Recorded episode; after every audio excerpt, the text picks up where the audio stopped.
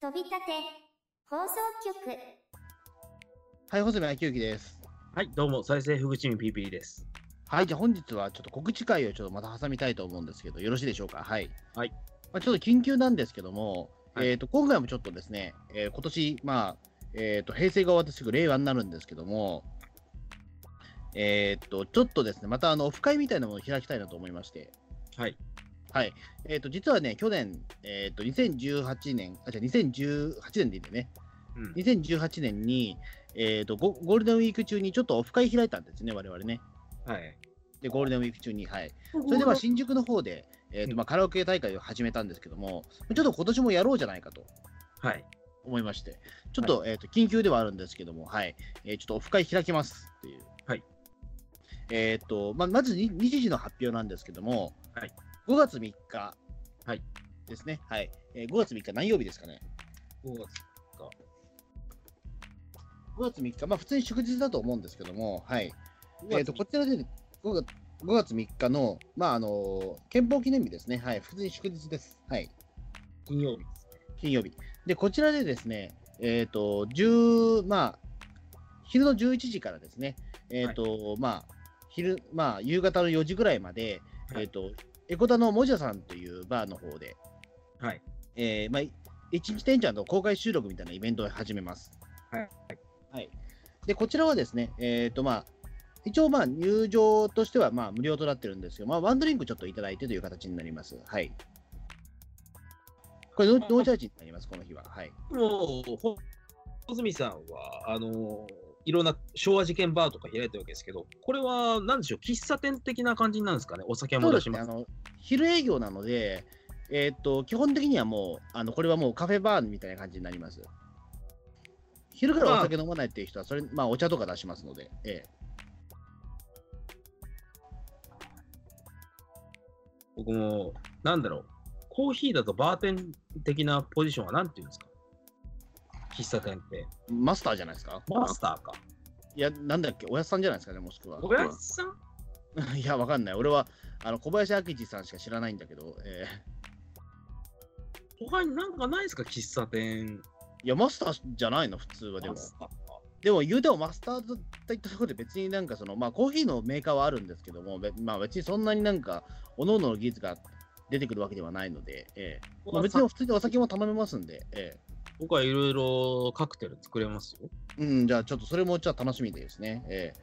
そこでとりあえずもじゃさんの方で、昼の11時から4時の方まで撮りましたので、気になる方は公開収録という形なので、いつでも来ていただいて結構ですので、はい。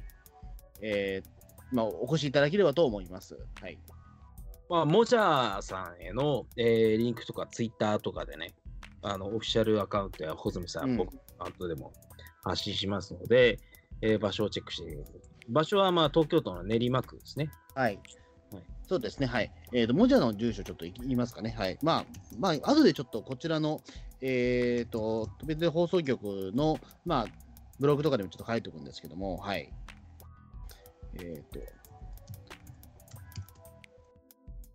すね。結構でも駅から近いですもんね、もじゃさんは確か。エコダからも近いし、もしかしたら新エコダでいいのかな。うん、はい。そうですね。はい。東京都練馬区の栄町、21-10サンライズエコダの地下1階の奥ですね。はい。こちらになります。この情報だと多分わかんねえ。とりあえずエコダか新エコダに来ればいいっていうことが。そうですね。はい。こちらの方で、一日店長やりますので、よろしくお願いしますという形ですね。はい。これじゃない、新桜台だ。ちょっとどこもない。新桜台。有楽町線とか副都心線の新桜台か、西武池袋線の江古田駅が最寄り。そうですね。なので、ぜひちょっとお越しいただければと思います。はい。それが終わった後はね、ちょっとまだちょっとざっくりと決めてないんだけども、エコーダーの近辺のちょっとカラオケで、ちょっとカラオケ大会始めようかなと思ってるんですけども。夜だったら行けるっていう人は別個に。そうですね。はい。去年ちょっとね、昼にカラオケやったんですけども、夜に、ちょっと、夜の会はないのかっていうような、ちょっと、問い合わせもあったので、ちょっと今回夜にセッティングしたいと思います。それでまあ大体まあ10時ぐらいまでですかね、10時か11時ぐらいまでちょっとカラオケやって、それで終わりみたいな、ちょっと、第1部のその、ね、公開終了から来る方は、まあ、12時間我々と一緒っていう、なかなか大変な、ことになると思うんですけども、まあ普通に飲み会開くよりいいかなとは思うので、はい、結構面白いことになると思いますよ。はい、はい、今回、昼の部の、まあ、夜の部もそうだと思うんですけど、多分売りとなるのは、ゴールデンウィークに穂積さん、別個イベントあるじゃないですか。即売会イベントあります。はい。5月4日には、資料性博覧会、これ土曜日ですね。そうですね。もう実は翌日なんですよ、これ。これはダメっていう人は、3日に来ていただいても同人誌が買えるってことでいいですかね。ああ、まあそうですね。はい。まあ、もし、欲しいっていう方がいらっしゃったら、はい。まあそんなに、まあ、数はそこまで多く持っていけないと思うんですけども、はい。まあ、まあ、買いたいっていう方いらっしゃったら、はい。持っていきますので、はい。あとは、また、穂積さんのお手製の料理とかも出るんですか、ランチってことで。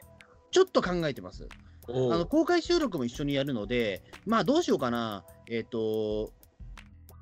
まあ、最初はだからちょっとね、昼11時からオープンするので、それまではちょっとまあ、昼食タイムみたいな形で、まあ、2時間ぐらいちょっと、まあ、話した後、まあ、その後1時ぐらいから公開収録1時間ぐらいありますかね。そういう感じでちょっとざっくり考えてるんですけども、はい。料理楽しみだな。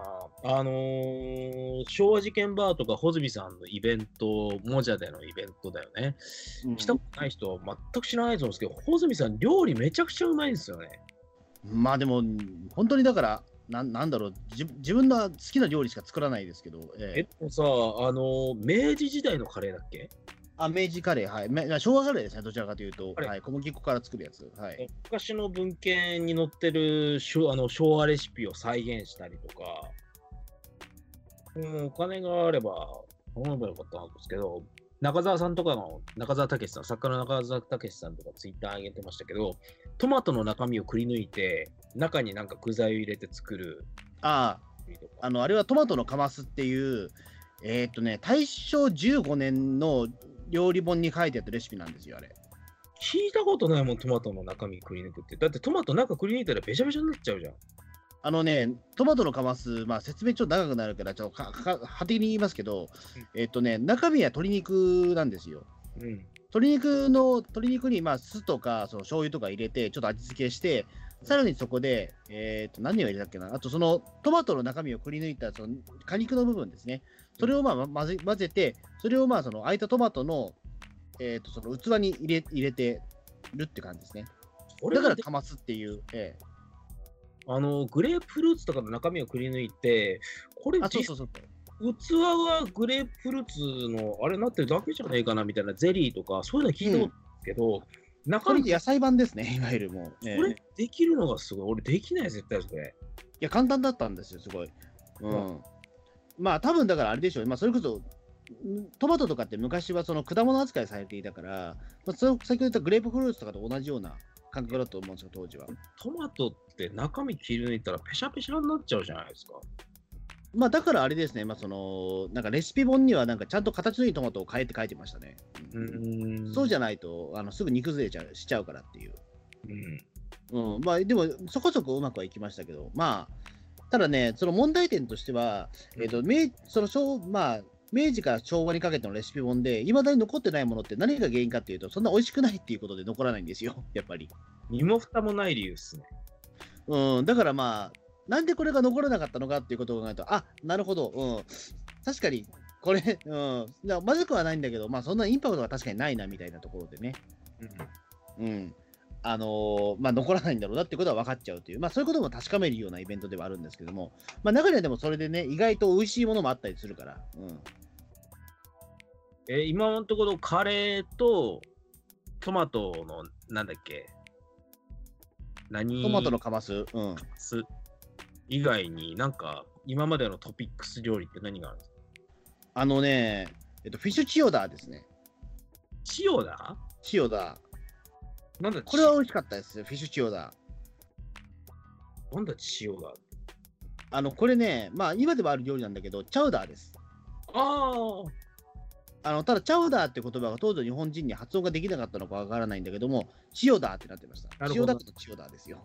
なるほどね。フィッシュチオダーってなんだろうと思ったら、まあ、そのレシピを読んでみたら牛乳を使うっていうのと、あとすごいなんか砂糖、塩と胡椒をすごい使うって書いてあって、うん、でフィッシュチオダー、クラムチオダーはほらクラムってのは貝だから、うん、貝を使うんだけど、フィッシュチオダーなんでタイなんですよ、使うのは。うんうん、でタイの肉を使うんですって。でタイの肉を素揚げしたものをそのチャウダーにして食べるっていう。でこれは美味しかったです。でもチャウダーってさ、なんかスープ的なイメージがあるんですけど、うん。魚使うんだ。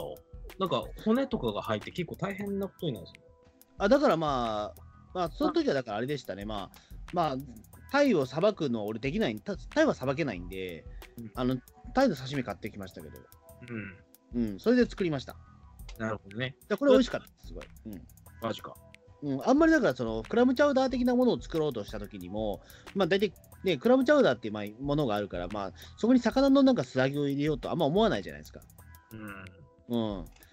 まあ確かにでもね、ちょっとタイの味付けがね、確かにちょっと薄いから、これだったらまあ確かに貝の方がいいのかなと思ったりもすることもあるんだけど、まあでもね、珍しいもんなんで、比較的それは、レシピとしては。